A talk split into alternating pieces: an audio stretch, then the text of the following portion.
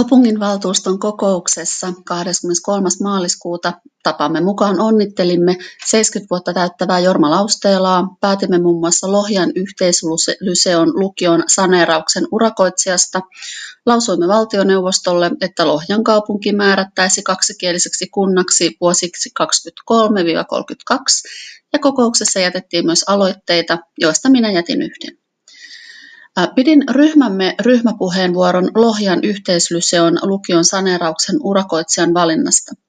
Olin kaupunginhallituksen kokouksessa, jossa käsiteltiin tätä asiaa ja esitin pari kysymystä urakoitsijan valinnasta. Olin vastauksiin tyytyväinen ja siksi en tehnyt silloin valmistelemaani vastaesitystä ja toivon, että tein oikein. Ryhmäpuheenvuoro siis. Arvoisa puheenjohtaja, valtuutetut, viranhaltijat ja muut kuulijat. Päätimme vuonna 2018 vihdoin Lohjan yhteislyseon lukion toimitilojen tulevaisuudesta ja jo nyt olemme päättämässä urakoitsijasta. Toivottavasti tämä osoittautuu hyväksi ratkaisuksi. Hyvää on se, että keskustellaan, tutkitaan, analysoidaan ja todennäköisesti vanha sanonta hyvin eli pitkään suunniteltu on puoliksi tehty on lohjalaista perua. Urakoitsijan valinnassa elinvoimajohtaja keskeytti hankinnan viime syksynä ja se olikin hyvän harkinnan mukaista.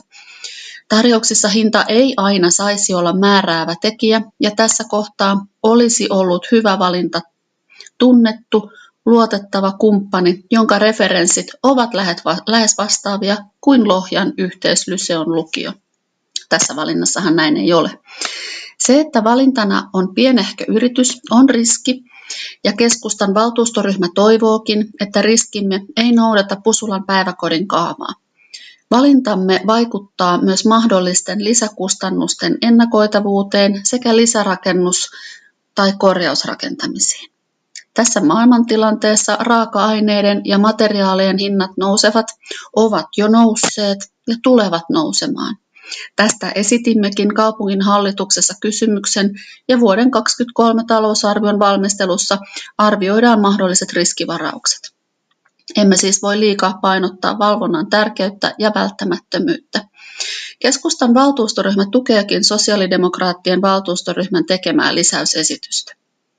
Nuoremme ovat olleet kauan väistötiloissa, toisaalta mieluummin terveissä tiloissa kuin sairastuttavissa – Korona-aika ja karanteeniaika tosin vähensi aikoja näissä väistötiloissa. Nuorista opiskelijoistamme suurin osa on opiskellut koko toisen asteen jonkinlaisessa poikkeustilassa ja toivommekin, että tämä päätöksemme on nuorille opiskelijoille ja heidän perheilleen paras mahdollinen opintoja ajatellen, sillä aikaahan tähän on mennyt, sitä nuorten aikaa.